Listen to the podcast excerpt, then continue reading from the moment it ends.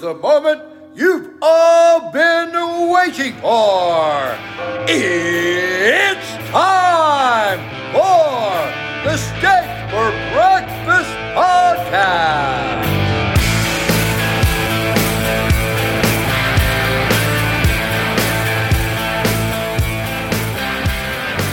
It's Tuesday, February 21st, 2023, and this is the People's Podcast. This is Steak for Breakfast. Smokey, this is not Nam. This is bowling. There are rules. Today, Junior! America! Steak. For breakfast! So stand by.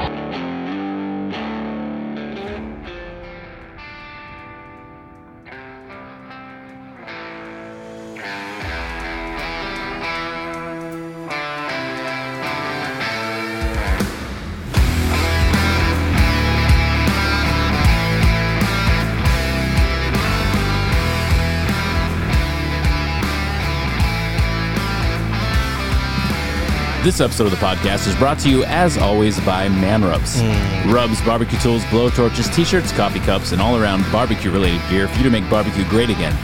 Can be found at manrubs.com and on Instagram, Man Rubs. Use the code STEAK15 for 15% off. The Pillow King of Minnesota and the apparatus known as the My Pillow family still rocking the My Pillow version 2 buy one get one free sale. In addition, pick up a pair of the Air Lindells, the My Slippers, maybe a My Dog Bed, and Giza Dream Everything when you enter promo code STAKE at checkout. If you're more of a morning person, they've launched My Coffee. It's available in the bean, the bag, and the pod. You enter promo code STAKE here, you're getting 15% off your total order, 50% off when you make it a monthly subscription mypillow.com forward slash steak for anything sleep related. If you want the coffee, mystore.com forward slash steak. Or you can always talk to a qualified pillow representative. 1 800 658 8045. The top tier of ear gear and the world's most technologically advanced in studio recording equipment that can only be found at Audeze. Whether you're gaming, potting, hope Raheem likes his custom set. Get those ear needs taken care of and done up right. Audeze.com is the website. You can find them on Facebook and Instagram as well. Friends, don't forget to follow the show on Instagram at Steak for Podcast Breakfast. There you'll find a link tree that'll take you to our social medias, the website, our newest Substack, Telegram channel, and more. On that note, and to everyone joining us today from the Republican High Command, Instagram, Discord, and now via our verified accounts on Twitter, Gettr, and Truth Social. Welcome. Tuesday edition, Steak for Breakfast podcast, episode 215. Guys, we've got a great show lined up. Jim Nell's back with us today, and we're going to be sitting down with Kimberly Guilfoyle for the first time. Before we get into any of that, let's jump right into the news. Um, I've been here for the past five days. I have not heard any explosions. I have not heard any air sirens until about half an hour ago, right when uh, President Biden was in the center of Kiev, as, as Clarissa was, was just mentioning.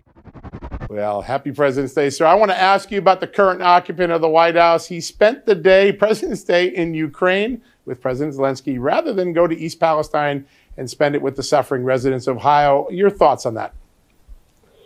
Well, I think it's very sad, and I'll be going, uh, as you know, I'll be spending some time in Ohio where he should be, and uh, frankly, that FEMA should have been there a long time ago. And I announced that I was going, and all of a sudden, FEMA's sending a lot of money now, and they weren't going to send anything. So I'm honored by that. But I'll be there on Wednesday, and I look forward to that. It'll be great. Those are great people, and they were abandoned, but now I think they won't be abandoned any longer. Okay, we're good whenever you are. Thank you very much, press. Uh, morning to everybody. Today we host uh, President Biden. That is so important signal for us, and all we are proud of it. Thank you very much for coming, Mr. President. That is a huge moment of supporting of the Ukraine. And um, what can I say? I really appreciate that President Biden, American society, being from the very beginning of this tragedy, from the very beginning of this full-scale war. But in retrospect, Trump had asked a deeply patriotic question. If Russia ever joined forces with China, American global hegemony, its power would end instantly. You'd have the world's largest landmass and largest natural gas reserves allied with the world's largest population and world's largest economy. So a Russia China axis would be not just more powerful than the United States, but much more powerful. It would have the scale to control a lot of the world's economy and trade routes and raw materials. It could project military force that, posturing aside, we actually don't have the power to stop. If Russia and China ever got together, it would be a brand new world, and the United States would be greatly diminished. Most Americans agree that would be bad. Now, as Donald Trump predicted very clearly, that is happening. All over the last two years, the destruction that they've done in two years, nobody's ever seen anything like it. And even now, you have a president going to Ukraine, and you have people in Ohio that are in desperate need of help. And I was very proud to say that I announced I was going to Ohio. You know, FEMA said we're not going to give them anything. The Biden administration said we're not going to give them anything. And then I announced I'm going. Please sit down. Yeah, go ahead, sit. We'll be here for a while. What do we have to do? What do we have to do? But they weren't going to get anything from FEMA. They weren't going to get anything from anybody. And then I announced I'm going. And FEMA said, Oh, we'll give you whatever you want. Everybody's throwing it at them now, and you know what? I'm happy about that. That's good. We're going to go on Wednesday. But as soon as we announced we were going, the money started rolling in. But it's not supposed to be that way, is it? Putin must not win. That would show that aggression works and force is rewarded. It would be dangerous for our own security and for the whole world. So we must sustain and step up our support for Ukraine. We must give Ukraine what they need to win and prevail as a sovereign, independent nation in Europe. And let there be no doubt the commitment of the United States to our NATO alliance and Article 5 is rock solid. And every member of NATO knows it. And Russia knows it as well. An attack against one is attack against all. It's a sacred oath sacred oath to defend every inch of NATO territory. Those were the sounds of President's Day, and this is Steak for Breakfast. If you're a first time listener, welcome to the show. If you're a long time listener, welcome back. Guys, don't forget to follow us on all social medias. Just type in Steak for Breakfast Podcast. You'll find us on Twitter, Gettr, Truth Social, and Instagram.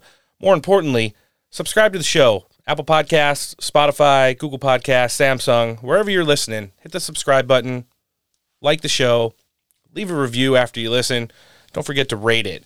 And uh, man, I rate President's Day quite honestly as a 10 out of 10 because there was more news cranking off on a day where it's just usually pretty mum. You know, you got a couple ceremonies going on in the United States, maybe a tribute here or there to former presidents, uh, a speaking event at, at some kind of fundraiser for people who are looking to maybe get into the next election cycle. But the entire day spun off yesterday. It was Biden versus Trump for for a 24 hour news cycle. What do you think, Noah? Yeah, there was it was uh, it was an epic uh, battle of uh, proportions not yet seen. Man, the best part about Joe Biden's visit to Ukraine wasn't the uh, half billion dollars he committed to Zelensky again yesterday, or or the uh, millions of dollars in, in, in wasted American taxpayer dollars in the the trip that was planned there. Uh, but it was the little red spray painted circle that he they showed him to step on so he wouldn't miss his photo opportunity. You know, th- there was a bunch of stuff going on yesterday, both old and new, and, and trying to get into the argument. We're going to take it up to uh, New York yesterday, where Ron DeSantis didn't hold a campaign event for support of law enforcement, but did want to touch on a lot of the issues that are important to someone that you would think would be running for something like the president. Let's hear him weigh in on uh, the Biden administration and the proxy war that we're currently fighting with Russia and Ukraine. Well, they have effectively a blank check policy with no clear strategic objective identified.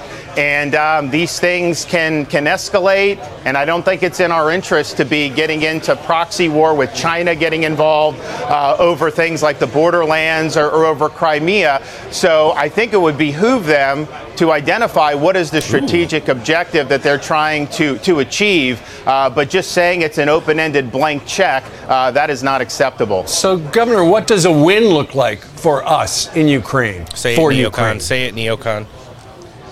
Well, I think it's important to point out. I mean, you know, the fear of kind of Russia going into NATO countries and all that and steamrolling, you know, that has not even come close to happening. I think they've shown themselves to be a third rate military power. Uh, I think they've suffered tremendous, tremendous losses. Uh, I got to think that the people in Russia uh, are probably disapproving of what's going on. I don't think they can speak up about it for obvious reasons. Disembarking. So I think Russia has been really, really wounded here. Um, and I don't think that they are the same threat to our country, even though they're hostile. I don't think they're on the same level as a China.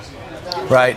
Uh, Governor, you're doing something very important. You're an Oh, stop it. Did you, did you hear the inflection on China? China. Listen, is he not the real life Mayor Quimby? Even when he starts talking, he's like, ah. He- the mannerisms, he looks just like him. He's got to gain a couple more pounds and he'll be there. Um, but, you know, it, it's, it's pretty funny. He stops just short of like what the Biden administration's narrative is, is that Russia's goal in this conflict right now is to roll through Ukraine and into NATO countries. When, you know, we we heard a direct opposite uh, from Vladimir Putin, who who kind of took off his belt and gave a couple butt lashings to the United States in regards to uh, social issues and things of that nature in his State of the Union address, which happened overnight. Um, well, obviously, we all know it by now. Joe Biden, instead of doing anything for any presidents, including himself here in the United States for President's Day, decided to uh, head on over to Ukraine and uh, do his thing over there. It seems like it's, you know, pretty much the centerpiece of the Biden administration right now, and it's the biggest thing that deflects from all the negative uh, occurrences that are happening here in the United States. Unfortunately, uh, we did see obviously there was some movement, as Donald Trump alluded to in our cold open montage of. You know, uh, Norfolk. Now the EPA has, has kind of put them under the microscope and said, "You want to know what? Start to finish, from the derailment to the explosion to the cleanup, you guys are in charge of it. And you're going to be under the watchful eye of us. Who knows how good that is under the guise of, of joe biden because the person that's leading you know the, equi- uh, the epa right now is uh, diversity equity and inclusion hire so uh, yeah that's kind of where we're at. I do want to touch on the amount large amounts of money that joe biden continued to commit to ukraine while he was there in his speaking event on president's day yesterday. President, military, economic, and humanitarian support. We united the leading economies of the world to impose unprecedented costs that are squeezing Russia's economic lifelines. Together, we've committed nearly 700 tanks and thousands of armored vehicles, 1,000 artillery systems, more than 2 million rounds of artillery ammunition, more than 50 advanced launch rocket systems, anti ship and air defense systems, all defend, to defend Ukraine. And that doesn't count the other half a billion dollars we're going to be we're announcing with you today and tomorrow. That's going to be coming your way. And that's just the United States in this piece. And just today, that announcement includes artillery ammunition for HIMARS and howitzers, more javelins, anti-armor systems, air surveillance radars to help protect Ukrainian people. where does it end it won't Never. You know, it's pretty funny. One thing that didn't happen during his press conference, there was flubs and gaffes, and he Mhm. started to reread things a couple different times. But I didn't hear the air raid sirens go off as when he was taking his No- photo. op. nobody ducked for cover. Or Nobody no ducked for Secret anything? Service reaction whatsoever. None of the guards for the Ukrainian military that were there. Is it- sir, Everybody's just step on the red circle, sir. Yeah, just er, no, no, no worries. This this just means normally that you know we're about to die, but we're just going to completely ignore it. It's just fabricated. It's it's it's it's all just like you know what you know would be really cool right now while these two guys are walking up. Let's turn on those air raid sirens we never use anymore. Yeah. And it's so funny that the, the administration made it a point all day yesterday to say that this took months of planning and months of coordination just so it happens on not only our President's Day, but the Russian State of the Union address. And then a lot of the things that Vladimir Putin pointed out in his State of the Union address, obviously he blamed the West. He said that this war started back in 2014 and 2015 when the U.S. instituted a coup, which led to the eventual, you know, people that are in power now. Um, and, and then, you know, Russia also announced that they're backing off of a denuclearization treaty that they uh, were in with the United States. Wait, wait, wait.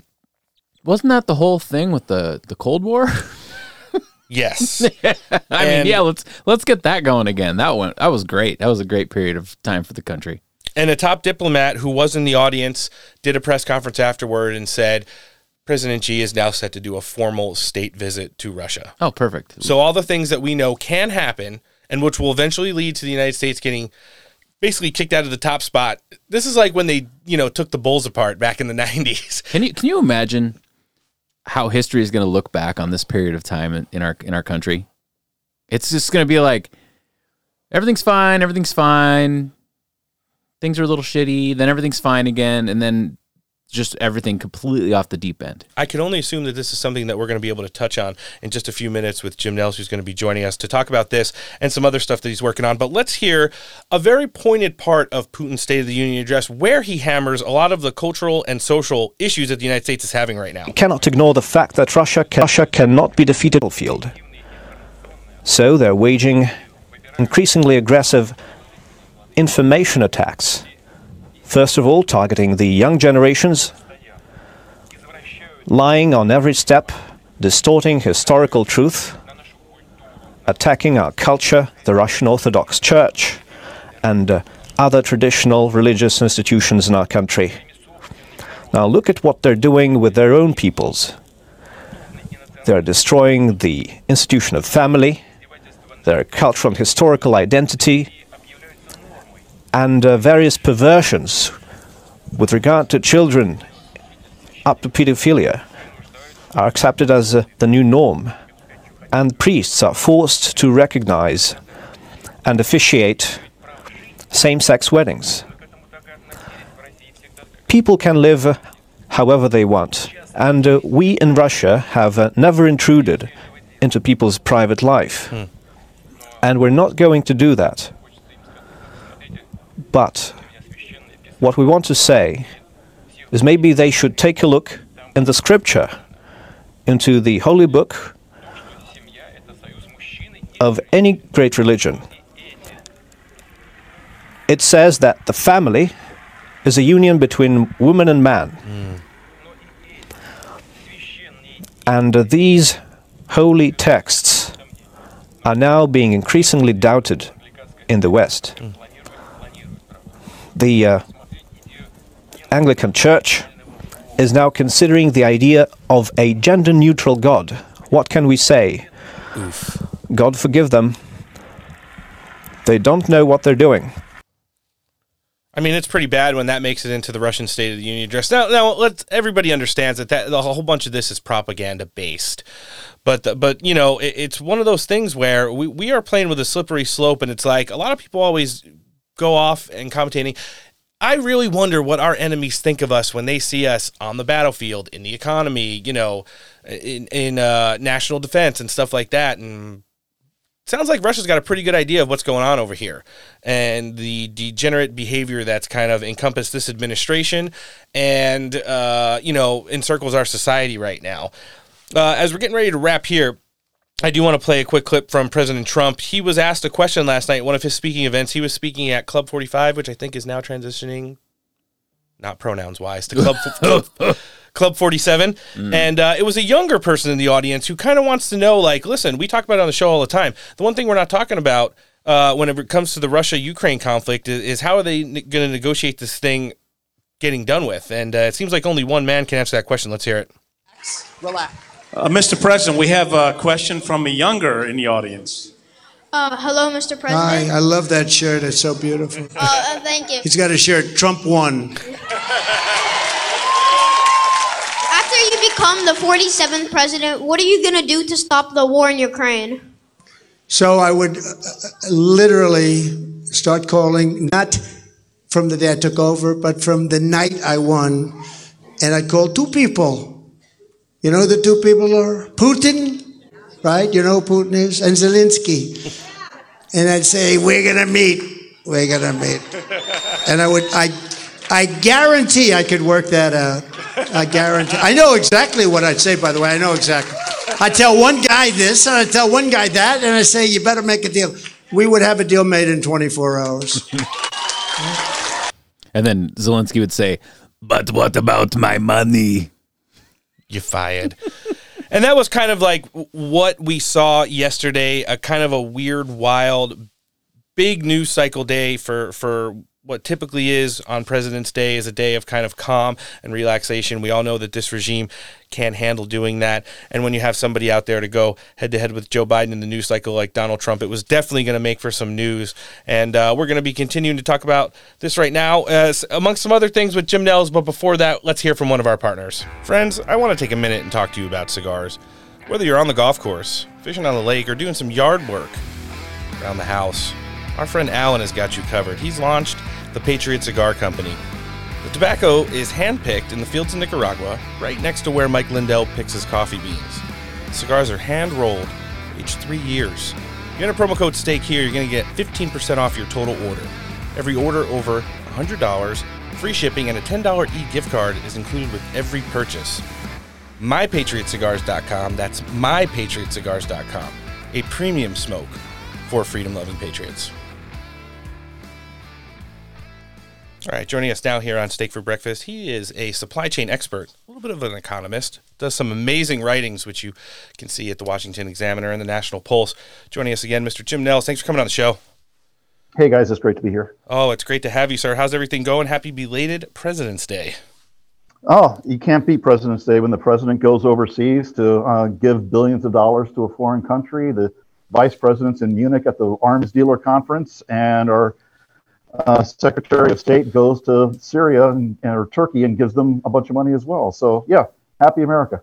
Yeah, kind of where we're at. That's what we were just talking about in, in our cold open today, and then we're going to continue on that with with you. So yesterday, I mean, if you were just kind of like watching the news cycle and how it was developing, obviously the Joe Biden making the surprise visit to Ukraine was something that kind of soaked everybody, super saturated the news cycle early on in the day.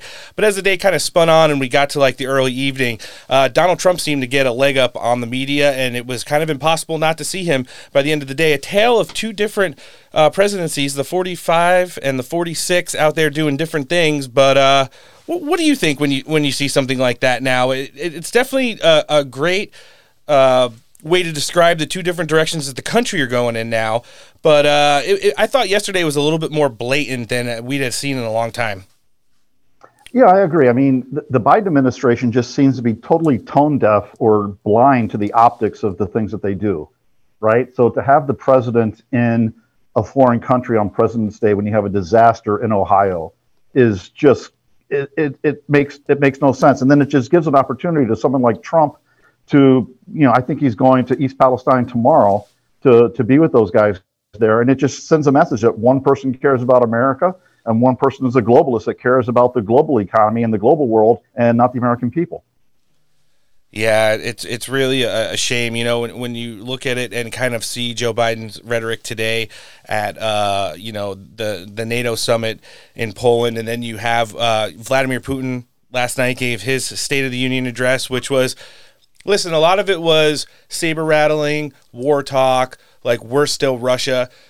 But for people that really listen to that start to finish, and if you weren't, if you got to kind of break it down with either captions on or uh, an interpreter, he really started to deconstruct a lot of the problems that are going on in the United States. Now, he talked about problems within the church, problems within our own economy, a lot of the social issues. And uh, we, we played a clip of that uh, a little bit earlier in the show. I thought that was uh, pretty big to be able to point out on the world stage because we know even though a lot of people are, are against Russia, they want to hear what, what Vladimir Putin has to say for him to kind of just lay it out there for the rest of the world to hear. Well, it's again symptomatic of the Biden regime, right? If you remember when Blinken went to meet with the Chinese early on in the uh, administration, uh, the Chinese lectured us about our um, our record on human rights, and he sat there and he took it. And now we've got Vladimir Putin lecturing us about how our country's fallen apart. You didn't see that under Trump. When when when Trump was on the world stage, he controlled the narrative. Now the rest of the world controls the narrative about the United States. Yeah. It certainly does, and uh, like you said, it's it's for everyone to see. So it, it's very interesting to see how kind of things are shaking up. I mean, a lot of what happened over the course of the last well two years, but more specifically over the last couple weeks with the Ohio train disaster and Donald Trump getting ready to go there uh, tomorrow. In addition to uh, you know what we've seen from our, our highest levels of the federal government, the you know the Secretary of State, the Secretary of Defense, and uh, Joe Biden out there doing what they've been doing over the last couple days definitely gives the American public a very good uh, receipt on what's exactly going on. No, and I agree. And you know, if you want to talk about what happened in Ohio with the train derailment, I mean, let's think about this. That happened on February 3rd. Yep. Today is the 21st of February. The EPA just announced this morning that they're taking over control of the cleanup. Why did it take so long? And where is everybody? I mean, if you think about during during COVID, Fauci was on TV every day telling telling us we had to put on masks. Are they telling the people of, of East Palestine that they have to put on masks? I don't know. Where is the EPA? Where's Mayor, Mayor Pete? I mean, Pothole Pete has been totally absent from this. And then when he did finally talk about it, what did he say? He said, one, trains derail every day. There are thousands of train derailments every year. And then he went in to talk about the, all the good work that his agency has done to try to make train travel safer. And that's like me showing up at, at someone's funeral who died of cancer, t- talking about all the great progress that we've made in curing cancer. It's, it, it's just totally tone deaf. And it, again, goes back to the whole administration. They, they don't know what they're doing, they're incompetent.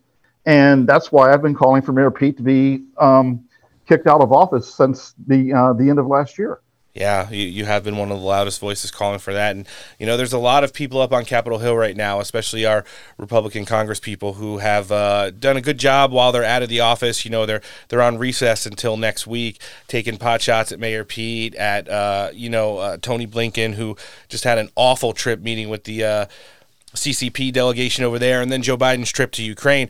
But the fact of the matter is, what are we going to do about it? Are we going to start investigative hearings that could lead to a possible impeachment for people like Mayor Pete, for people like uh, Alejandro Mayorkas, Janet Yellen, and, and all these people who just are completely inept in their job and have contributed, uh, you know, to exactly what's going on in this country right now and sending it in the wrong direction. But we'll have to see. Up until this point, it's been a lot of good commentary that makes it onto places like Sean Hannity's show, but in reality, at the end of those hearings, everybody goes back to work and we just wait for the next disaster the following week afterwards. So that's kind of where we're at with that. No, you're right. And at, at the end of the day, you know, the, the House may vote to impeach, but the Senate's never going to convict with, with the, uh, the way that the math works in the Senate. But it may be worthwhile to just get some of this out in the open and try to get some of the American people to see it. But that's if and only if it's carried by anything other than Fox News. If it's only going to be on Fox News, it's not going to do anything because all the people who watch Fox already want this to happen. So it's it's, not exactly going to wake up the, the, the world to what needs to happen with some of these people like Mayorkas, like Buttigieg, like Yellen, like Blinken, um, and like Biden himself, right? I mean, can you imagine if some of these issues that are happening to Biden were happening and it was instead of being Hunter, it was Don Jr. It would the, the world be apocalyptic at this point. Oh, it certainly would. And uh, speaking of the world being apocalyptic, uh, you just concluded a, a multi piece segment here for the Washington Examiner. You, you wrote a couple amazing pieces about something that we've talked about on this show for you know a greater part of the last few years. I think it definitely ties into everything that not only exemplifies what's going on with this regime, but just how since like maybe when Barack Obama really started to spin the culture war negative back in 2017 and how that kind of led all the way up through the summer of love and to where we're at now, which culturally is a flashpoint in this country, uh, just about regarding every social issue. It, it's the overall downfall and crumbling of our historically important major cities. You highlighted a few of them, and I want you to tell our listenership about it. Yeah, so one of the things I wanted to take a look at is the way that uh, George Soros has been funneling dark money into elections of prosecutors in various cities. Uh, you know, prosecutors being district attorneys or state's attorneys, whatever an individual constituency, constituency calls it.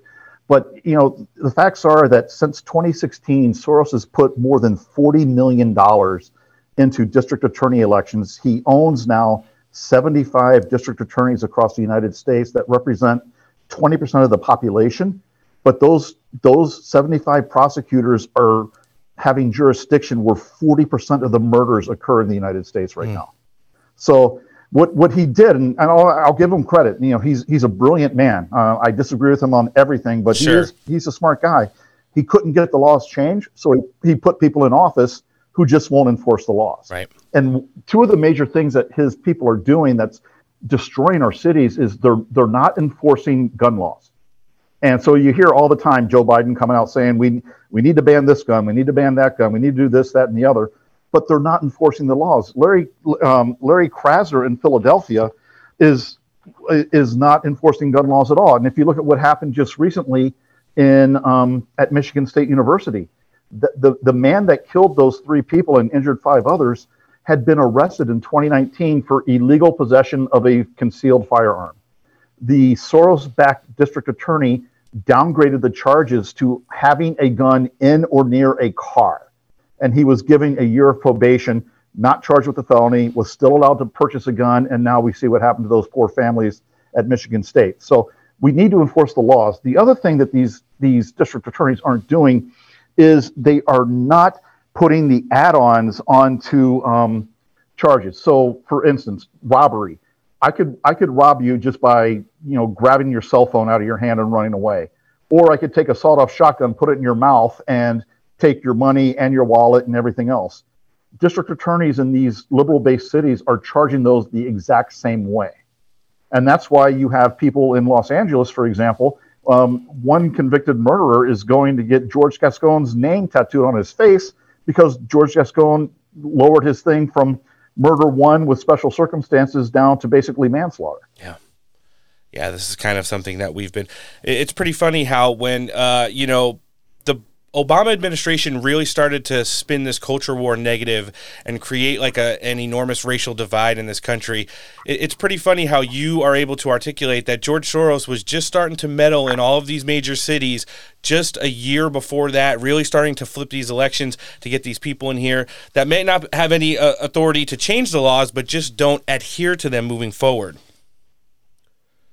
You're right. And I think your point about Obama is really good. You know, Obama is, is going to be looked at historically as probably the president that failed to take advantage of his opportunity the most of any other president in the history of America. Sure. He could have united this country, right? He could have been the president that we all look to to say, wow, look at how amazing America is.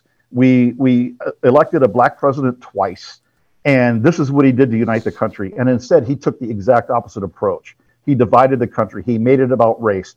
He was the first person to be anti police. If you remember the the issue, I think it was in Cambridge, Massachusetts, where the police uh, uh, arrested a professor who was actually breaking into his own house, but crawling through a window in order to do it. I tell you what, if I'm crawling through the window of my own house, I would hope the police would stop and go, "Hey, what's going on?" Mm-hmm. Right.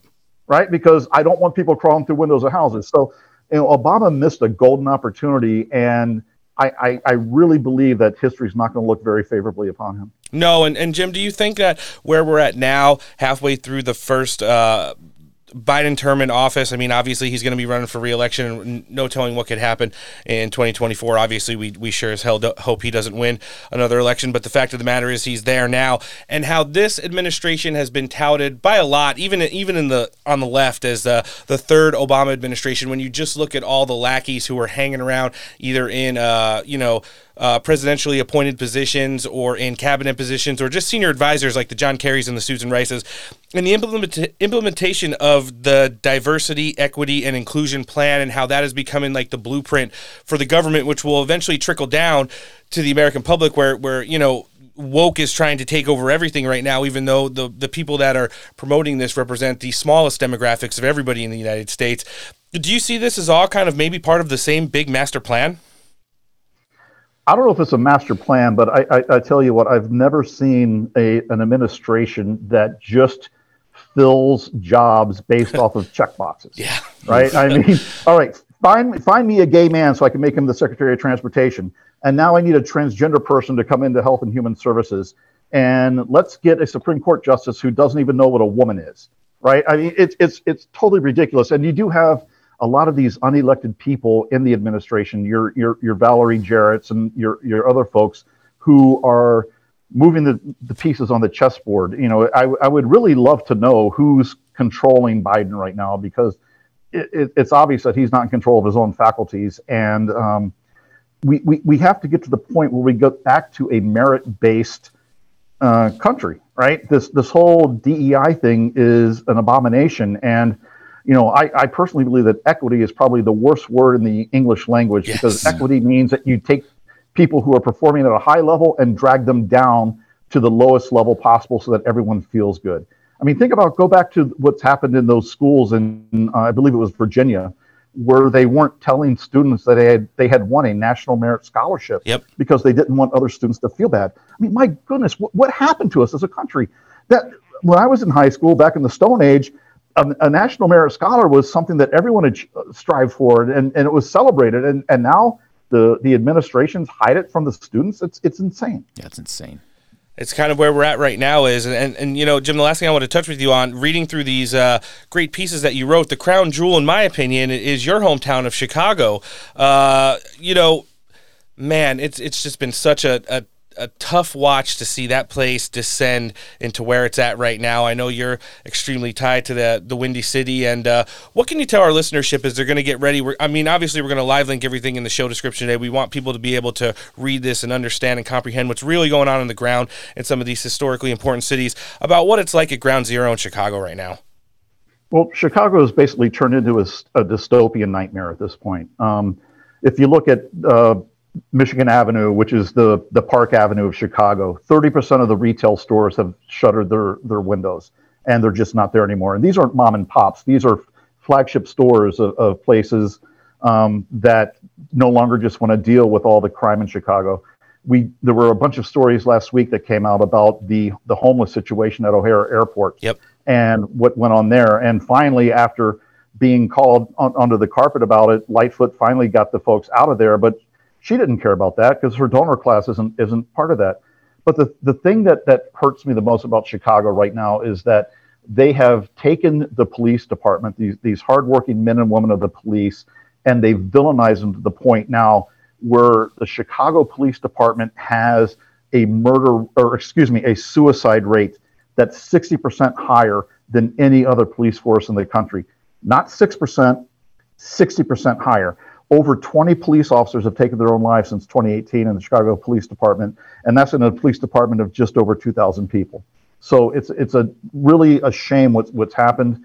Uh, these folks deserve better, and but what's disappointing is that the Republicans didn't even put up a, a candidate for mayor this this election cycle. We have a mayor, mayoral election on the 28th of February. Not one Republican ran, and a Republican could win in Chicago if they took the right steps. If they went door to door, put boots on the ground, and started talking to a lot of these folks who are the victims of crime. I mean, if if you're a, a, poor African American woman living on the south side of Chicago, you're not worried about equity. You're not worried about if, if uh, transgender rights. You're worried about your child getting killed on the way home from school. And that's a message that I think that Republicans should be bringing to places like Chicago and Philadelphia and New York and Los Angeles. And it's incumbent upon the Republican Party to start doing it, or else we're going to have a new generation of Republicans that are going to replace all these guys and we'll start over. Yeah, I mean, that makes a whole lot of sense. I mean, there, there was a lot of uncertainty going into the midterm elections on what the majorities in the House and Senate would be. I mean, obviously, we know what we're running up against with the Biden regime and, and the executive office there. But now that we've kind of redefined that, you know, Ronna McDaniel is going to be having over, uh, you know, by the end of her thing, uh, close to a decade of time in in office now, and uh, she she really needs to be able to get down. She talks about getting down to those grassroots levels. It just doesn't mean about motivating the vote and getting people registered. It means you know coordinating with people at the city level and and places like that, mayors in, in some of our big major cities that are just absolutely tore up right now, and uh, you know working towards more plausible solutions. Jim, where are people going to be able to find these articles? We're going to be able to uh, live link them in the show description today. Yeah, so uh, all these articles in the Washington Examiner, you'll have another one coming out, uh, I believe, tomorrow about St. Louis and Memphis, Tennessee. And then I'm going to wrap up the series with an essay on um, California Oof. and all the fun things that are going on out in California. And then you can also find me on Twitter at, uh, at Jim6555. Yeah, we'll live link that as well. And we'll be looking to sit back down with you at some point in March as we're getting ready right now to start talking about uh, Tony Blinken's disastrous weekend. We're going to say thank you right now to the awesome work that you're doing, Jim, over getting these articles out and coming on the show talking to us about the economy and, whatnot. As we're getting ready right now to cut into uh, Tony Blinken's disastrous weekend, we're going to say farewell to one of our great friends, economist Jim Nels. Thanks for coming back on the show. Guys, thank you very much. I really appreciate the opportunity to be on with you. Well, that was great sitting down with Jim Nelles. What do you think, Noah? Yeah, he's good. I like him. Very smart man. And uh, well, we've had him on what twice now. This is the second yeah. time or the third time? I believe it's the third. Yeah, and, we'll be looking forward to have him on again. But uh, you know, some of the work he's doing is incomparable to a lot of the other journalists who are out there trying to paint a different narrative of what actually is going on. Uh, what went on over the weekend, though, and got washed up in a lot of the non-news that's filling our news cycle usually was the fact that Tony Blinken did go and meet with a high-ranking Chinese delegation. Uh, the the trip that was canceled because of the Chinese spy balloon uh, actually wound up happening. And when you talk about just geopolitics, national defense, things like that in general, you know, we kind of always have to circle back to the very different approach that Donald Trump took to all this. You know, the guy who would go out and ask, well, what's really the importance of NATO? Like, what do they do, actually? And what do they pay, even more importantly? And, you know, telling Vladimir Putin, if you invade Ukraine, I'll nuke Moscow. Whether or not he meant it or not, he still said it. And, and things like North Korea, how many people joked about that being a thing?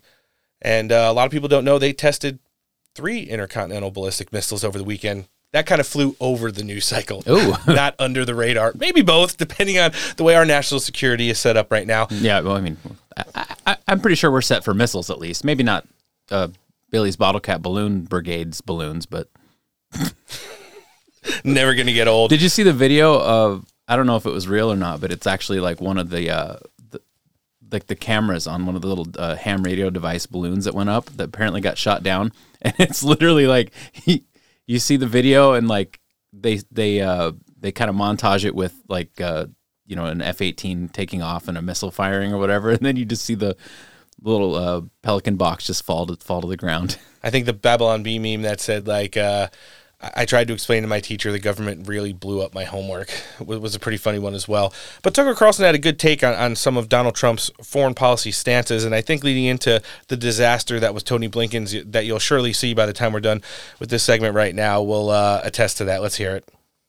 I used to tell you that Donald Trump was stupid. Remember that? He's an idiot. Now, we're not going to sit here and tell you it was a smart idea to turn the White House over to Jared Kushner. It was not.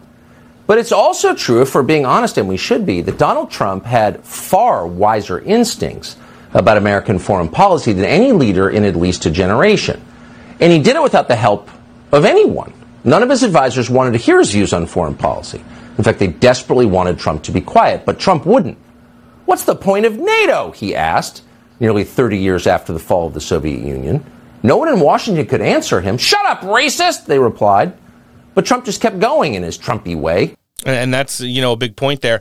There there was a great clip from inside the uh, State Department last week where Ned Price got hung up by that one uh, reporter who always hammers him, the guy that's been in the press pool for like thirty years, talking about like, okay, what's what are we doing here? And then Ned Price kind of goes into like this is Putin's war, gas prices, economy, like all the different bullet points that you always so elegantly point out, Noah, that they have to hit when they go out for speaking events. But the guy's like, yeah, but what's like literally the point here? And he's like, oh well, obviously, you know, Russia moving east. And he's like, I don't, I don't really think it's that. It's, it's more of like, hasn't NATO been moving west? And he's like, what do you mean? He's like, has NATO literally been moving west, especially over the last 25 years? And he's like, well, yeah, that's because, you know, we're, we're there for this. This is like, and he's like, so, so it's an anti-Russia coalition. And he's like, Ned Price is like, no, it's not an anti-Russia coalition. What are you talking about? He's like, well, I hate to tell you, Ned, because I've been doing this a little bit longer than you have, but uh, it was an anti-Soviet coalition for like 50 years. And he was just like, he didn't know what to say. It's like, what, what do you say to that? What it's morphed into now. You, you fact check it. It was not. and, and that's the truth. So, you know, Tony Blinken went over to meet with this high ranking Chinese delegation to talk about a multitude of things, including trade, national defense, and spy balloons. Uh, guess what? He did not receive an apology. We'll get to that in a bit. Yeah, it was it was pretty ugly, and uh, not as ugly as when he sat down with uh, Chuck Todd on Meet the Fake Press this Sunday. Let's hear a little bit of their exchange. I also had uh, an opportunity, t- because we're here in Munich, uh, as you know, focused primarily on Russia's ongoing aggression against Ukraine, uh, to share our uh, very real concerns about China's support for Russia in that, uh, in that war. And uh, what we've seen in, um, over the past years is, of course, uh, some political and rhetorical support, um, even some non lethal support, but we are very concerned that China is considering providing lethal support to Russia in its aggression against Ukraine. Mm. Uh, and I made clear that that would have uh, serious consequences uh, in our relationship Oh. as well, something that President Biden has shared directly Sounds with like President Xi on several occasions. Uh, finally, um, I underscore the importance of having direct lines of communication, the importance of continuing to engage in diplomacy between our countries. I think uh, this is something that the world expects of us. They expect us to manage this relationship responsibly. Uh, and so it was important that we had that opportunity this evening here in Munich. Uh, I want to start with what I think is um, uh, the, the, the newer piece of information God, that voice you're sharing, and I hit know that we've been reporting button. separately. this concern that China is considering lethal, potential lethal aid in this war to Russia. What evidence can you share with us uh, that indicates your concern that they're going to escalate their help to Russia? As you said, they've been helping them rhetorically. Uh, they've been helping them maybe by buying cheap oil. Um, but what is the other evidence that you have here that they're thinking about doing more? Well, Chuck, China's having, trying to have it both ways. Um, Publicly, they present themselves uh, as a country striving for, for peace in Ukraine. Uh, but privately, as I said, we've seen uh, already um, over these, these past months uh, the provision of non lethal assistance that does go directly to uh, aiding and abetting Russia's war effort, and uh, some further information that we are sharing uh, uh, today and that I think uh, will be out there soon that um, indicates that they are strongly considering providing lethal assistance to, to Russia. Um, to the best of our knowledge, they What haven't form? crossed that What line yet. What form is that? But as uh, we're sharing, Yeah. In what form? um, Chuck, I, I, uh, Chuck, I don't want to get into the Oh, the details in this um, uh, in this in this moment, but there are various kinds of lethal assistance that they are at least contemplating providing. There's your uh, Secretary of State, ladies and Mm. gentlemen. What an embarrassment. Uh, a couple points that he made there, reading between the lines, hearing through the noise. He talked about the open channels. He, he circled back to that twice. We have reported on the show because a lot of people have been talking about it. We've actually heard Milley and Austin both uh, commentating. China and Russia are not picking up the phone uh, when we call now. Like, hey, did you guys uh, did you guys leave a spy balloon over our country? I don't know if you heard Noah. There's already another one. Oh, good. Yeah, it's Well- off, it's off the uh, it, it's west of Hawaii right now and heading our way. Is it an actual like I don't think Chinese spy balloon this time, or just I don't think something from Hobby Lobby can make the trip from west of Hawaii to the continental United States. It's quite a haul. Mm. So yeah, and uh, China actually told Tony Blinken in, inside of these high-ranking meetings, we want an apology because you blew our shit up and now don't want to give it back to us.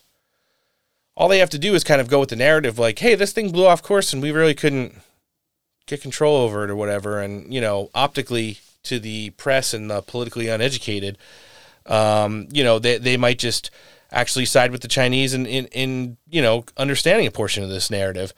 And yeah, Tony Blinken would also go on to say that uh, when Chuck Todd asked him, you know, is it fair in hindsight to say that the Biden administration and the Department of Defense might have overreacted on the shoot down of the uh, Hobby Lobby satellites? Mm. He was quick to respond, nope.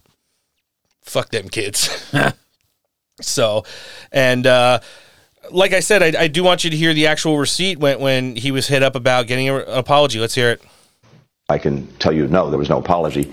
Uh, but what I can also tell you is this was an opportunity to speak very clearly and very directly Mm. about the fact that China sent a surveillance balloon uh, over our territory, violating our sovereignty, violating uh, international law. And I told him quite simply that that was unacceptable and can never happen again. And and please don't not answer the phone when we call, please. Yeah, and, and don't do it again. Do you think he apologized? Closed door meetings? Probably. Yeah. I, I firmly believe that. Oh yeah. And, that just goes to the, the sad state of our foreign affairs and overall national defense right now. We're in a, we're in a very tough bind with- this administration. You know, I, I saw that Susan Rice now is going to be the czar who controls all diversity, diversity, equity, and inclusion throughout the federal government. She's going to be like the person who's saying we're not diverse and inclusive enough, which is pretty funny. We've joked on the show about what happened with Don Lemon, right?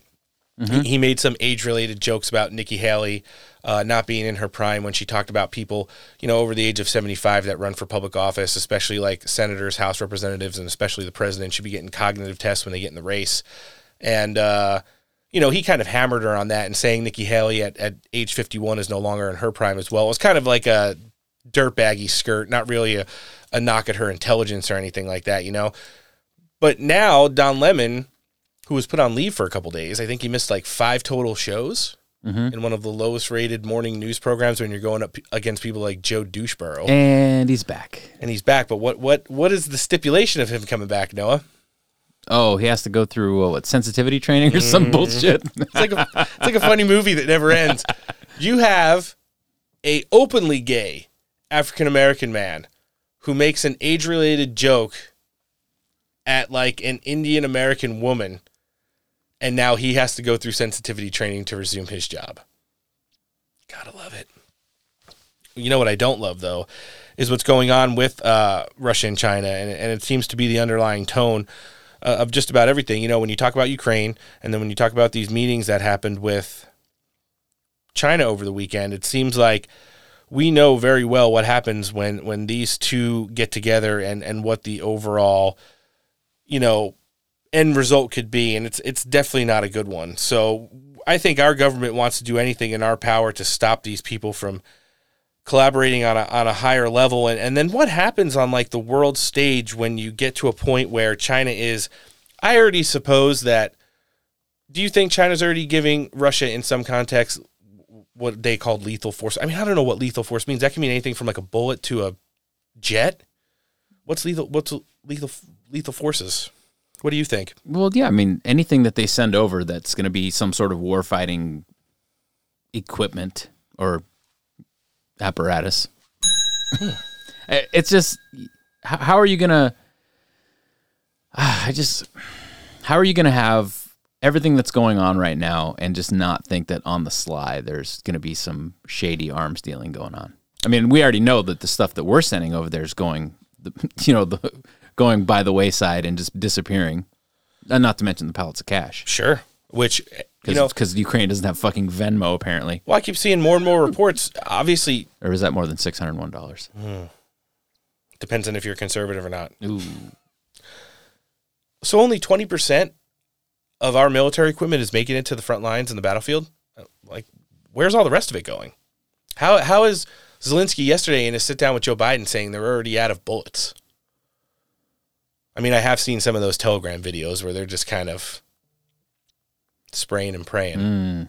But yeah, Chi- China and Russia getting together is probably the one thing we don't happen. I mean, it's a sad state of foreign affairs, sad state of our government overall, and we're going to be touching on this in just a second with, uh, well, she's a pretty big influencer out there, former Fox News contributor. She's getting ready to launch her own show, Kimberly Guilfoyle. But before we do, Secretary Blinken sat down on CBS's Deface the Nation this weekend, and he was hammered on on a little bit of this narrative, like, what are we doing here, and and what what is the end game if these two people are being forced together? I mean, China and Russia basically bring like Syria, Turkey, India, Pakistan, and a lot of other countries that are not friendly with us, maybe even North Korea, uh, the Taliban as well, who, who's selling some of our abandoned arms to Russia. It's who knows what for. But uh, let's hear him try to kind of skirt around this issue. Iran is also accused of providing more weaponry to Russia. How here. could I forget Iran? So it, they That's are right. they Uh, are we've building seen an Iran alliance. Provide, um, we've seen Iran provide drones that uh, Russia is using in Ukraine to attack uh, civilian infrastructure. Yep. To kill civilians. Uh, this is something that's been going on for months. Uh, we've been working to uh, expose that, to take action against it, to sanction it. There's an increasingly noxious relationship between Russia and Iran, and it's Mhm. actually a two-way street. Not only is Iran providing this, uh, this equipment to, to Russia, but Russia is also providing military equipment to Iran, uh, including, um, it, it looks like, sophisticated uh, fighter planes. That's something that looks like it may be happening, uh, which would um, make uh, Iran an even greater threat if it acquires that, that technology. So this is something that we've been uh, talking about with uh, allies and partners around the world. That relationship is a growing concern. and that would make them party to this conflict directly. In, in other words, this isn't just a war between Russia and Ukraine. Well, what we've seen with Iran is that the malicious activities that it's engaged in uh, through throughout the region, and it's been uh, engaged in for years, we now see that uh, expanding out to other parts of the world, and particularly in this case, uh, to uh, Russia's war against Ukraine. And that's, of course, uh, of real concern. We've also seen them targeting um, opponents of the regime, including in the United States. As Yeah. you know, Uh, some individuals were uh, arrested just a short while ago for trying to uh, assassinate uh, uh, an Iranian uh, journalist in New York uh, who uh, opposes the regime. You know, the, the fact of the matter is, Noah, here's the thing. Until this administration, this regime is ready to crank down on real sanctions and basically say, like, you want to know what? This is what wants to happen. We can get to the negotiation table, but we just don't want Russia to overtly claim victory in this, okay? Mhm. They're going to keep Crimea. They're going to keep portions of Donbass, but we're going to end the killing, and this is how we're going to do it. We need you to stop accepting their oil. We need you to stop jumping into like a modified version of the Swift debt resolution uh, currency program that you guys are all doing and making side deals on the side. If we could just squeeze them for a couple months, Putin will probably say, "You want to know what? We've succeeded in stopping Ukraine from pushing us out of Donbass and and, and retaking Crimea, and, and we're good with that." Um, but it's but it's going to take a collaborative effort. Now, do you think at this point, shooting down the Chinese spy satellite and Iran and the Taliban now giving weapons and logistics to Russia, China jumping in there, giving weapons and logistics to China, and everybody coming up in their economy because they're buying oil at the cheapest rates possible, that this could ever happen? Well, we 100% don't have the the balls to do it because I mean, we we're getting so many benefits from selling ourselves to China. Like all these politicians are are making money hand over fist just being corrupt pieces of shit that are just selling our country away. Mhm. So, why would we we're not going to take an active stand against these things. Like we have no balls. Like and when I say we, I don't mean you and me sitting here. I just mean the people that are in control of the country right now. It's awful. We had a real opportunity over the last couple weeks to maybe kick a couple diplomats out of the country, or or say that you know things that we're working on with with China in regards to you know Joe Biden's really this administration's done a great job of trying to renormalize trade, where Donald Trump took a more taxes and tariff angle to uh, getting them to abide accordingly. And well, that's the only thing peop that they'll understand is like, oh, you're gonna charge me a shit ton of money instead of just giving me everything for for nothing. And I, and I really think at the end of the day, like this regime wouldn't mind working with Russia in the future in regards to oil. Uh, a lot of people don't understand this. Do you know how much oil, how long it's going to take to get that strategic petroleum reserve back to at least normal levels? Because right now we're in the worst numbers we've been in since the last 50 years. You know, almost 700 million barrels of, of oil have been taken out of that. And here's the thing Well, it's not even just the strategic oil reserve. Like the amount of weapons that we've sent over that now we do not have in our stockpile. And it's like, you know, you can run the factories round the clock, like you said last week, when the military industrial complex is salivating Mm. at all the money that they're making. But at the same time, it's like, we're still not going to get back up to these numbers that we we need to be at. So okay, so you have a handful of items on your desk, right? And every once in a while somebody comes over and adds a couple more items to your desk. But when you take giant handfuls of it and just throw it over your shoulder to somebody else, like it's not going to recycle itself. It's not going to regenerate itself Mhm. fast enough. So we're already at a loss financially. So let's say, you know, the strategic oil reserve. What is that for? So if a time of war happens, we're completely cut off from whatever part of the world. We don't have any oil and all this stuff coming in. It's supposed to keep us able to subsist and continue to be the the superpower that we are and be able to not just have the machines come to a screeching halt. Right. But that's where we are now. It's Yeah. like how many wh- what kind of time frame are we looking at before the machines go to a screeching halt now the way that we are we've com- severely depleted our resources it's bad it's really bad and we can't. We it's not like we could just immediately start digging in the ground and be like, oh, there's oil for the gas pumps. That's not the way it works. Yeah, no.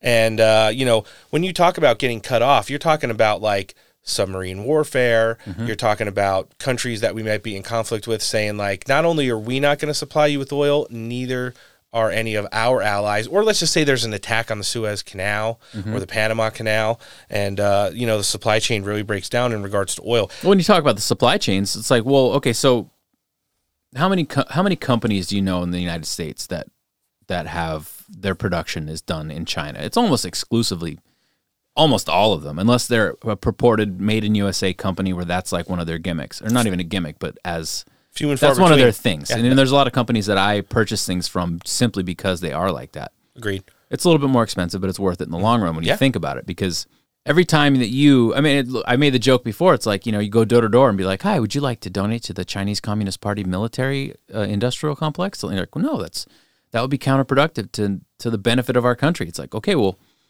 this company making their fucking jeans over there and their shoes, all these companies that have boards over there and they have like I here's my company on the United States. They also have a corporate headquarters. They also have a corporate headquarters over there.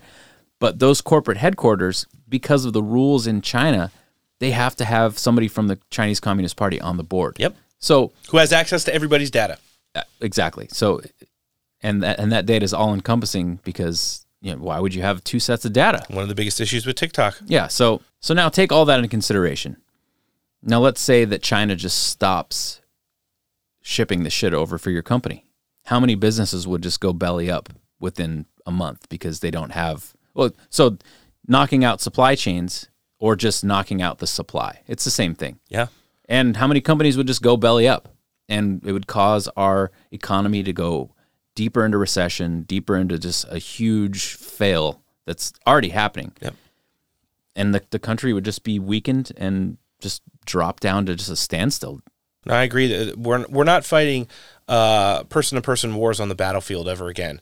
The the next time a, a, a war goes hot, it's going to be extremely high tech. It's going to target energy. It's going to target the energy grids in countries. It's going to target the internet, and uh, you know it's going to uh, target the economy before we, we might even see missiles getting taken off. You might even see, oh, I don't know, uh, coordinated attacks on rail systems that spill hazardous materials into some of the most rich and fertile farmlands of America. so weird how that could that could probably happen if something like that was getting ready to go hot. Weird. So weird. And and you know what? It's just the way that the news cycle has been lately. We're going to touch on this a little bit with Kimberly Guilfoyle and, and on a couple other items that she's got going on in her world. But before we do that, let's hear from one of our partners. You know how you've gotten that chewy, hard, disappointing jerky from the gas station? You got to try some of this jerky we just got from Farmer Bill's. It's soft and tender because it's cured and air dried instead of dehydrated, like that other junk. Ingredient conscious, there's no sugar, no soy, or other additives, just beef, salt, and spices. Working on those gains, it's protein on the go with a very respectable 32 grams of protein per 2 ounces. That's twice the amount of that other jerky. So if you like to support small business and you like your food source in the USA, order some Farmer Bills with the code STEAK for an extra 5 bucks off. Buy a 12 pack, you can get free shipping. The only thing better than this tender jerky is supporting an American made company that shares your values. Get yourself some Farmer Bills, traditionally air dried beef jerky today. All right, joining us next on the show, she's a former Fox News personality. I enjoyed watching her on The Five. Uh, right now, she's getting ready to launch her own show and making her steak for breakfast debut. Miss Kimberly Guilfoyle, thanks for joining us on the show. Uh, well, it's a pleasure to be on with you guys. You know what's so funny? I love the name of your show because my favorite thing to do with my father when I was growing up was have steak for breakfast. He always says, never pass up a good steak, steak and eggs for breakfast, and I'd wash it down with a milkshake. But I still eat like a 13 year old. So, Nice. Oh, we like it. Just imagine if you were in studio, you'd probably have a steak in front of you right now. There you Oh, 100%. Yes, Now you've exactly. been a- I used to do that Kimberly's food court all the time, eating stuff from, you know, National Pierogi Day or the new kind of uh, tacos from Taco Bell or whatever. Nice. I'm getting All hungry. good. Well, now that you've been on the show once, you can have steak for breakfast anytime you want. Just give us a call. Exactly. I love it. I How's, love ev- it. how's everything going with you? Happy belated President's Day. Kind of a weird one, but but it ended out pretty good the way we uh, saw it yesterday with with President Trump coming out uh, at some point in the late afternoon yesterday to do some speaking events and kind of dominating the news cycle heading into the evening. What did you see? Yeah, I mean, the president show, he's never really stopped being presidential, let's be honest, because he's out there taking a great leadership role and he's really excited about going and seeing the great people in Ohio tomorrow. It's just unbelievable when you see the juxtaposition, the lack of leadership from the Biden administration, from FEMA and the EPA. to then President Trump having to step up to say, listen, I'm going to go see these people that are suffering. Why does it take, you know, a couple weeks before anybody does anything? President Trump did the right thing. He's heading over there and he's going to bring a lot of, uh, relief. He's going to listen to the people, and he's got um, ten tractor trailers of water going to the residents there and get to see for himself, you know, what's going on on the ground. And that's the type of person that he is, you know. And I'm I'm so proud of him. I know him. He's my great friend for 18 years. Wow. So I know the measure of the man. I know who he is. I know what he stands for, and I know when he gives you his word, you know, he follows through on it. And uh, you know, he loves this country, and it's very difficult for him to see what's going on quite frankly. I mean, um, just it, to me, it's quite shocking that in just two short years, we've seen so many just abysmal changes and such a decline across the board, whether it's, you know, the economy or manufacturing or infrastructure, um, just our position on the world stage, just the lack of cohesive, you know, foreign policy, no focus on a strong, you know, national security. We see President Biden in Ukraine. We see President Trump on the ground here, putting America first. I mean, what doesn't that kind of sum it up and tell you everything you need to know about these uh, two men? Yeah, it, it's it's a point we like to make on this show all the time. Like Donald Trump, the the citizen, has really nothing else to do to to put a cap on his you know basically storybook life. He's came from awesome business backgrounds. He was a public figure for so many years. He parlayed that into you know if you read between all of the noise one of the most successful policy wise presidencies especially in national uh, or i'm sorry international policy when you talk about some of our our strongest foreign adversaries throughout the course of his presidency probably one of the most successful ones ever. And uh, you know he has nothing else this he gains nothing else by running for the president again. And we have so many former administration officials on the show: Rick Grenell, Devin Nunes, Kash Patel, Matt Whitaker, uh, a half dozen, yeah, yeah. half dozen of his lawyers. Christina's on the show all the time. So is Alina, Liz Harrington. They're all on the show very frequently. Former advisors: Theo Wold, Max Miller, the congressman from Ohio. They all come on and they talk about this. Isn't about him. No longer is about him. Yeah. He sees the feeling he gets when he's around the American public, the people who still line up every day outside of his home down there at Mar-a-Lago and just want more of him, that motivates him to get in there and finish the job that he wants to do for the American people. You're absolutely right. And, you know, he's still going out there working far harder than uh, President Biden and Vice President Kamala Harris. I'll tell you that. But that's that's not saying much. But he has continued to go across this country to meet with the people. He has stayed connected, in touch, in tune with what's going on and what's on their minds, um, and what they are thinking for their future and for their family and for their children and for the education their children are or are not receiving, the indoctrination that's going on in the country. He is talking to all the people to make sure to stay totally laser focused on what needs to be done. He is a thousand percent determined to set this country back on the right course. And you're right. He has nothing personally to gain from this, No. so much to lose because every single day, you know, this poor guy's getting uh, sued. It was one Tuesday and he said, you know, he's like, Kimberly, it's Tuesday at 11. I haven't been sued yet, honey, today. And I was like, okay. I mean, that's what happens. Every single day, they're trying to throw something at him. And imagine just constantly having to defend yourself, you know, one phony witch hunt and investigation after the next, one ridiculous lawsuit after the next, all for trying to do the right thing to fight for this country.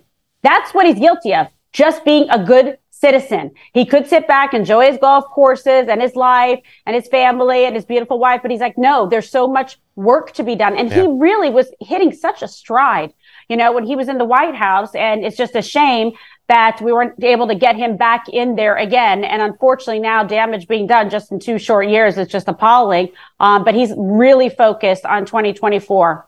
No, it looks like uh, what, what seemed like a, a soft rollout just a couple weeks ago is kind of spiraling into a much bigger one. We all know, uh, we talked about it before we started recording today. He's going to be in uh, East Palestine, Ohio tomorrow, which is huge. I mean, everybody who understands the Republican road to the White House and how over the last like decade and a half, it's, it's a very slim path. Like you could, popular vote really doesn't matter.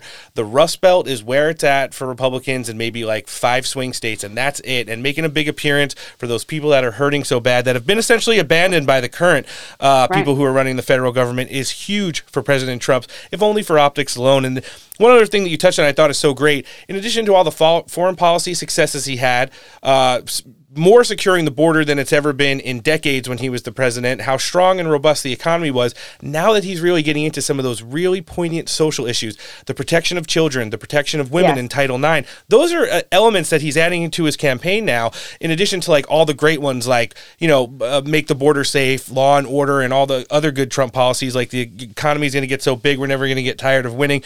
That Yeah. he's added to the repertoire that we're really looking forward to. Something else we're looking forward to on the show here, Kimberly, is you're getting ready to launch a new show. I think in just about a week now. Yes, and uh, we're I'm really gonna do it excited over at that. CPAC. Uh huh. So, So- I'm really excited to be on uh, Rumble at Kimberly Guilfoyle. You can follow me. Just um, you know, subscribe to my channel. It's free, and uh, click on notifications. So I'm I'm really excited about it. I've been doing some videos and uploading to, you know, people get familiar again, some of my thoughts and viewpoints on things. I've been on the campaign trail for many years, Yeah. you know, as you know, with the president, um, and doing so many speeches, talking to the people and connecting. So I just feel like that experience has been so wonderful and powerful to totally understand what's going on across this country in every single state. Don Jr. and I um, traveled and spoke to um, you know thousands and thousands of people, large crowds, and I wanted to share and continue to have a voice. I'm so tired of the nonsense where they're censoring you. You're getting punished in this country like we're a communist country. You can't have your own viewpoints. You get canceled. Uh, the nonsense is ridiculous. I know from being a journalist, you're not getting all the truth in the news out there these days. And that's why I think programs like I'm going to have and like you have are so important to connect with people to be free to talk about the issues. I mean, can you imagine that this is America and we're struggling and fighting just for like our First Amendment right to not be canceled or have our children or our families uh, punished for our own viewpoints in this country? So I'm super thrilled about it. I've always uh, fought, uh, you know, the tough fight, being a former prosecutor, undefeated, and so now I'm looking forward to it and getting my voice out there and connecting with all the fantastic people who, uh, you know, are like-minded. And if you're not like-minded, then why don't you tune in and listen? You'll learn a thing or two. uh, that, that's it right there. And that's going to be kind of the basis. You're going to be talking on current events, obviously, definitely uh, honing in on the campaign as it ramps up here across the country. And uh, yeah, politics, law, pop culture, entertainment. I love sports as well. So nothing uh, off limits. It's going to be like the five, but like, you know, unplugged, just like all in. So get ready. you know, for, for anyone that hasn't listened to uh, Don Jr. show, Triggered, which just came out a few weeks ago as well, I got like five minutes in. It was like the first F bomb in, and I was like, okay, this is great. This is what I want people to say on like a political commentary show, but few Sure. few often do. And it's just like, it's not that you're doing it for shock value, it's doing it Right. because you're talking like an average person to Right. the average people, which is what resonates with them best when they're trying to get their information. Yeah, we're really excited about it, both of us, to be on Rumble. We have no problem now. No, you know, we're not going to get censored. Right. So Don can be himself. That's a hundred percent authentic. Who he is, how he acts, how he speaks, and what he thinks. So that's what I love. I love his show too. I've been on it a couple times. He'll come on mine next week, uh, March second, when I launch from CPAC. I'll have the great uh, Rick Grenell on as well. So Awesome. it's going to be fun. I think you guys are going to really uh, enjoy it. Yeah, Rick Grenell is one of our favorite guests, and he he only knows a certain way to like hammer people in the Biden administration, and he makes sure he has one pre-picked before he comes on our show. Gives us a little dossier before he gets into the issues with us. Love having him on the show. Yeah, he's amazing. He's really great. He's a great person, and he was uh, really encouraging me, you know, to do this. So I'm thrilled. And you know, I worked with the president for him with the super PAC as well. Um, yeah, he's just fantastic, and he's so smart, and he gets it. It's wonderful when you have someone like Rick on. Um, you know, and he'll be a regular with me as well because you're actually getting the real facts and truth about what's going on in this Yep. country, the perils we face, you know, from a national securities perspective. So it's good, and people need to know it. They need to hear the truth. Yeah, he's definitely got some receipts. Kimberly, we're going to be looking for you at CPAC, then the launch of the show, obviously, shortly thereafter. And then for everyone who's not following you across social media, where can they find you? One more time for the Rumble link, and we'll get everything live linked in the show description today. Yep. At Kimberly Guilfoyle on uh, Rumble, Instagram, Facebook, Truth Social, and then it's at Kim Guilfoyle on Twitter. Twitter's always got to be difficult. You know what I'm saying? You can't get much more proud American MAGA than this. Miss Kimberly Guilfoyle, thanks for joining us on the show today. All right. Thank you so much, you guys. God bless. That was good catching up with Kimberly. What do you think, Noah? Yeah, she's cool too. I like her. Should be having uh, Don Jr. on the show. Should be having steak for breakfast. She could have steak for breakfast anytime she comes over. Um, but uh, coming up on the show here soon. So, one of the big things that's kind of been, I hope not lost in the sauce over the last couple months, apparently, is what's been going on with Project Veritas. And uh, obviously, one of the most credible and impactful uh, investigative journalist outlets out there.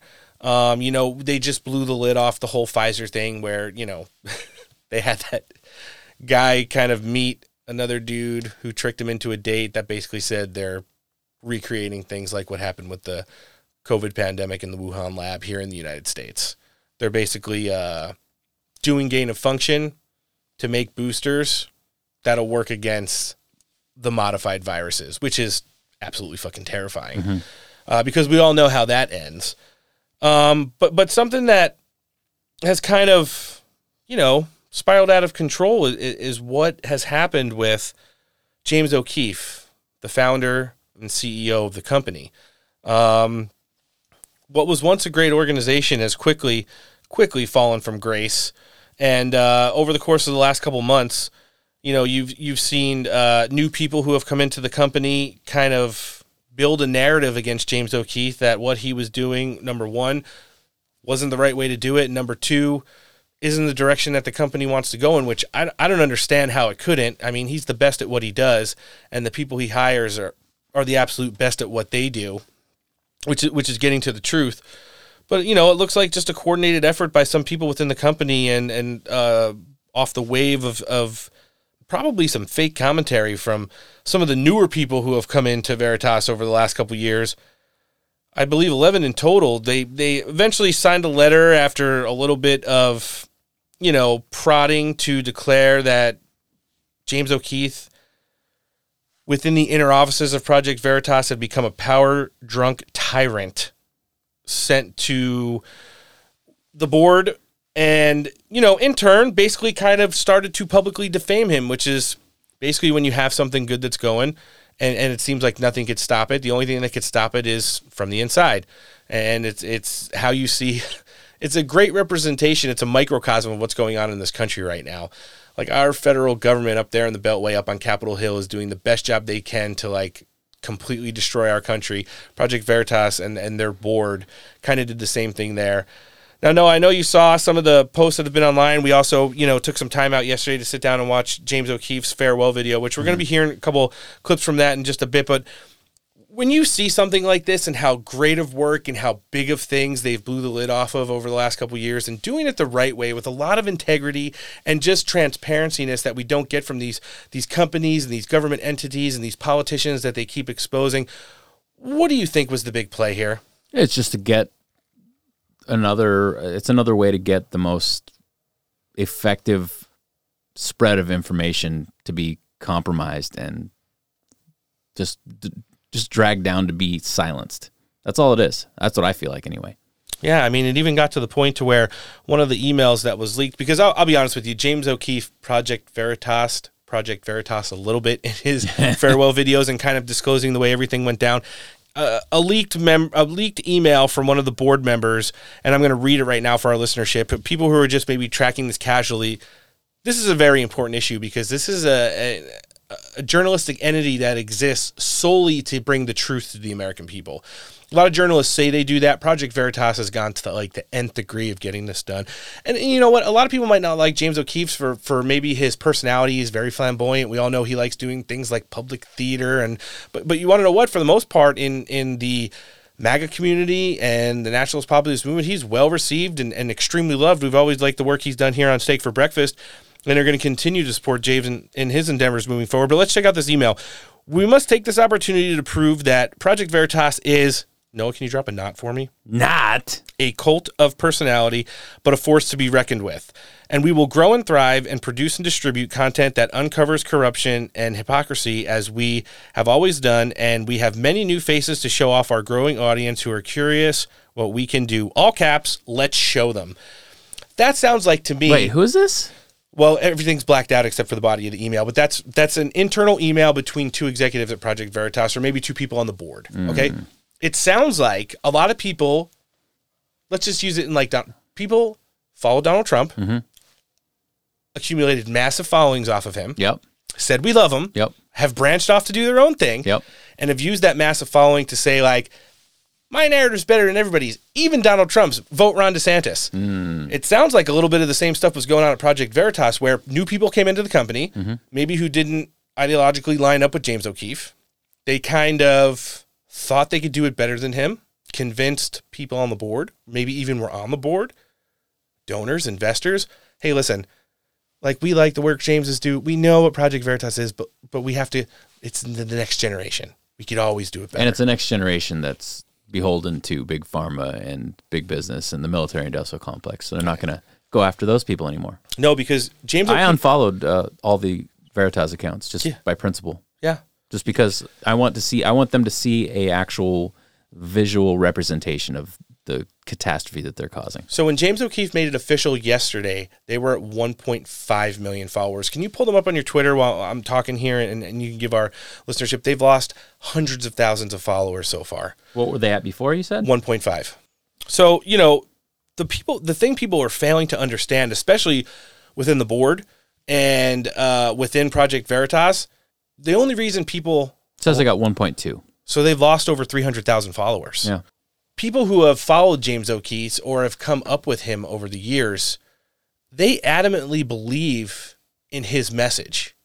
And when he is no longer there, even as like a figurehead, if he's not doing as much on the ground or he's not doing as much nose to the grindstone work as he was before, that like chartering pledge of him, the person, the integrity behind him is still there, which is very important. Here's another thing James O'Keefe didn't care when the FBI came and took him out in handcuffs because he had Ashley Biden's diary while he was in his house. Mm-hmm. There's a lot of people who do care if the FBI come to your house, especially if you're like a journalist just getting into the field. You're in your mid 20s to early 30s and you're just getting started. Having the FBI scare you out of doing your job is a great way to be a compromised journalist. And it looks like at this point, moving forward, from the best that I could see, this is just going to be another controlled media outlet, like you alluded to, Noah. I do want to play a couple clips from James O'Keefe as as his farewell video, which which was about 45 minutes long. I pulled a couple excerpts from it. I, I think it's important that our listenership hears a little bit of uh, what was going on behind the scenes there. I think it's important to kind of wrap your brain around it, you know, kind of get a better grip on the, the internal struggle that he was going through because it sounds like the guy was was fighting up against a lot of things for a long time and and to James credit he did not make it very public until it already got to the point of no return. I think it's it's a lot of credit to him and, just the kind of integrity that he has of, of what was going on behind the scenes of Project Veritas. Hey, this is now Friday, February 3rd. A board member reached out to one of our journalists and stated, quote, you get a raise if there is a restructure without James O'Keefe at Project Veritas.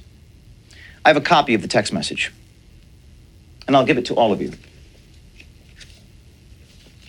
I redacted the name of the journalist. Surprised he still the calls board him a member journalist. deleted Yeah. the message, but not before our journalist took screenshots. Good job, journalist. On Sunday, February 5th, now that's Sunday, two days after the Friday, a board member requested my presence at his home. He informed me, quote, you had nothing to do, James, with this Pfizer story, unquote. Hmm. Perplexed by this, I took out my iPad and showed him a video of myself confronting the Pfizer executive, which had 11 million views on YouTube. He responded, quote, but that was after the undercover video had already been done. So as you can kind of start to unpack this in your heads, no, you can obviously see there was a big pushback against James O'Keefe going on behind the scenes that really wasn't making it out to the public before things got too far ahead of, you know, as we're going to hear in just a second, what was really going on back there. Yeah, it sounds like it was just a bunch of sketchy, backhanded skullduggery. Ooh, I haven't heard that one in a while. Not to be confused with the other skull blanketly, but uh, yeah, this is this is pr- this is pretty wild stuff. And and like I said, the way major corporate, I mean, this was like what this is a corporate takeover, pretty much initiated from the inside. People that have you know made names for themselves off the backs of of people like James O'Keefe, and, and the amazing and robust resume of of uncovering the truths he brings to the table. Uh, just kind of got in there to get the job done and uh, you know get him out of there, which is what they've accomplished. But I, I, I pretty much, I am very, very optimistic that this isn't the- the last we're going to hear from him as as we're getting ready to wrap, you know, our our show today. And in our last audio clip of the day, let's hear James O'Keefe kind of paint the rest of the picture and talk about what's down the road ahead. Disagreements about the boldness of approaches soliciting donations. I was told, and I'm paraphrasing, by asking for X dollars right now, you will prevent 10X dollars down the road. That advice ran contrary to everything I knew to be true in my 13 years of fundraising. Um, but that conflict was even more fundamental and essentially boiled down to this. And my vision, I'm going to paraphrase Howard Roark, the architect. Quote, I don't have, I don't build in order to have donors. I have donors in order to build. That's what I believed, and I felt like we had a conflict of visions. We measure our success in terms of what we produce, not just in terms of our wallets. That was a pretty fundamental conflict, I felt. The day prior, I had informed him in front of his colleagues that he, if he wasn't willing to follow my lead, he'd be shown the door. Mm. I tried to deal with it privately, but I was unsuccessful, and the disagreement boiled over publicly in a staff meeting. The next day, this individual refused to resign, so I fired him. Later that same day, that's Feb- Thursday, February 2nd, a few days after the 50 million viewed Pfizer videos, I was informed by a different officer of Project Veritas that he would go to the board in a few hours from that moment and have an emergency vote to restructure this company. Receiving an agenda in my email while I was sitting on an airplane tarmac with the doors closing, the, the meeting was scheduled for the moment that my plane landed in Nashville.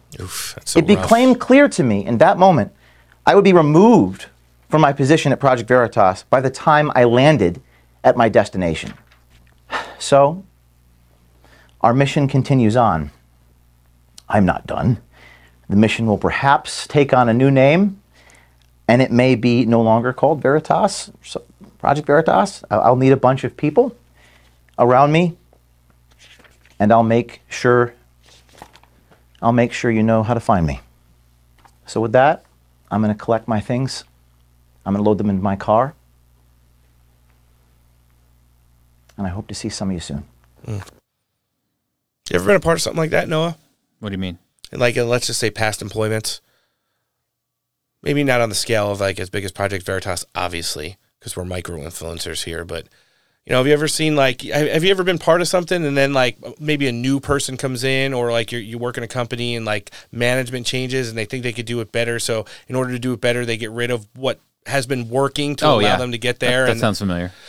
yeah. You know, I, I, I coached sports for a long time. And uh, anytime there was a little bit of shuffleage within the uh, coaching ranks, there'd always be someone who thought they knew how to do it better than everybody else. But it, there's always like one equation that, that always works great. And that's kind of what, you know, James O'Keefe represented at Project Veritas. And it seems like to me now they're going to be not doing so well moving forward. I don't see it. And uh, again, we, we support James in all his endeavors. I, I do. Uh, I'm confident that he's going to be joining us on the show at some point. Obviously, he'll do his his larger. Don't do it.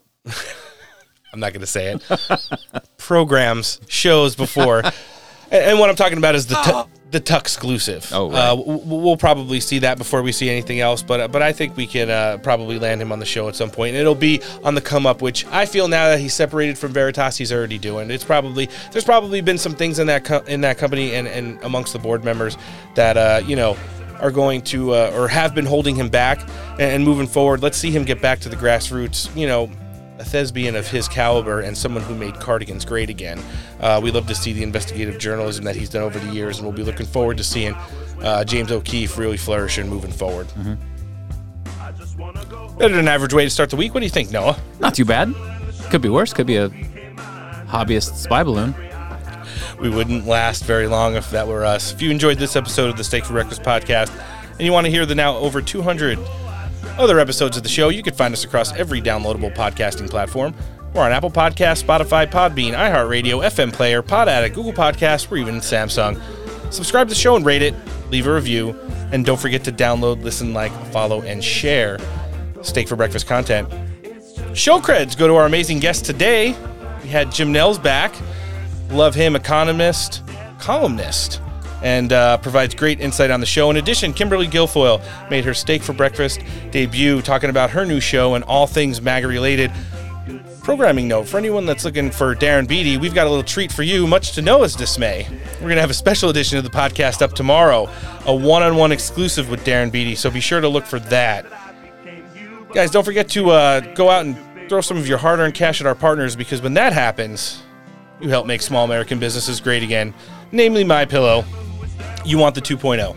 I've gotten it. I think the biggest draw for me was the cooling technology. It makes all the difference. You enter promo code STEAK, you're going to experience buy one, get one free on the My Pillow 2.0s. If you want the coffee and are more of a morning person, you enter promo code STEAK, my store, you're going to get 25% off your total order, 50% off when you make it a monthly subscription. MyPillow.com forward slash steak if you want the pillows. If you want the coffee, mystore.com forward slash steak. Or you can always talk to a qualified pillow representative. 1 800 658 8045. The top tier of ear gear and the best damn headphones that Raheem Kassam's about to ever own can only be found at Audeze. If you're in the studio and you're serious about things like podcasting and you don't want to waste anybody's time, you want to start off by taking care of those ears. Audeze.com is the website. Find them on Facebook and Instagram as well. Man rubs. I did some uh, fried rice last night, but I man rubs the chicken. Oh dang! Yeah, it was actually pretty delicious. My kids ate it surprisingly. I, I tricked them. I, I got some uh, salt and pepper wings from the Chinese restaurant, and then I told them that the rice was from there too, so they just inhaled it. And then my daughter asked for seconds, and I'm like, "Yeah, it's on the stove." She's like, "You made this?" Sure did. Manrubs.com is the website. Find them on Facebook and Instagram as well. My Patriot Cigars. Go support our good friend Alan. He's launched a company that has an amazing product there, and it will take care of a lot of your uh, leisure time by filling it up with cigar time. You enter promo code STEAK here, you're going to get 15% off your order. All orders over 100 bucks, free shipping. A $10 e-gift card is included with every purchase. MyPatriotCigars.com, a premium smoke for freedom-loving patriots. And our newest partner, Farmer Bill's Premium Beef Jerky. It's delicious. You enter promo code STEAK here, you're getting $5 off your order. You order a 12 pack, it's got free shipping. You can check them out at farmerbillsprovisions.com. Upcoming shows, we'll be back on Friday. I know Noah's hyped for this guest. Dr. Peter McCullough will be here. Thursday. Finally. It's getting launched Friday. Kash Patel's going to join us as well. We're going to get some commentary on everything that's going on with uh, China, Russia, and everything in between. We'll probably also talk about Donald Trump's visit to East Palestine, Ohio tomorrow. Mark Mitchell of Rasmussen Polling, the Raw Egg Nationalists, and Boris will be here on the 28th. I've got Devin Nunes locked in for March, but emails went out last night. Expect our schedule to fill up robustly for all those listening by the next show. So robust. Mm. Friends of the week. Got my list right here in front of me. Let's see. We got Let's Go Brenda, Grand Old Memes, Right Wing Savages, Namrock Namrock, Madam America, Meme Mar, Johnny MAGA, John Hacker LA, Who White Memes, and that Southern dude for the meme team. We never forget our Truth Social Twitch streamer crew Beastie Man 420, Siberian Kitten, CSM Master. Some call me Tim79, shares us frequently on Truth Social. We love some of our friends from uh, other social media applications as well. We've got William S. Spoopy, Nightwing X, Ghost Hammer. Hmm. I think that's it for this week. Thank you. Things to remember between now and next show, guys. Number one, do your own research. A lot of stuff going on. Take any of the topics we touched on today. You know what? Go do a deep dive on Project Veritas. Listen to that James O'Keefe uh, departure video. It's about 45 minutes long. Do your own research. Get to the bottom of things. Number two, start a podcast. Yep. Not too bad. You're welcome. Number three, let's start talking about American greatness again. President's Day started out with lack of American greatness, i.e., Biden and Ukraine, and ended with American greatness. Donald Trump talking at Club 45 about how to end that conflict. And last but certainly not least, let's see what happens. This has been episode 215 of the Steak for Breakfast podcast, and we'll be back 216 on Friday. Dr. Peter McCullough and Kash Patel are going to be here. On behalf of the pod team, I'm Roan. Noah. Later. Thanks for listening and take care.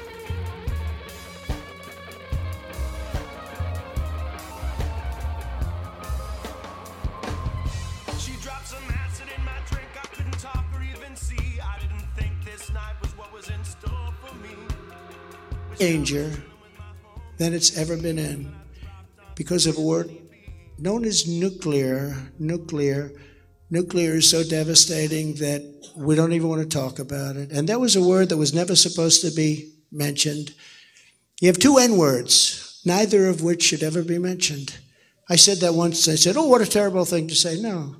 You have two N words. You know what the one is, but the other is the nuclear word. Not supposed to ever be mentioned.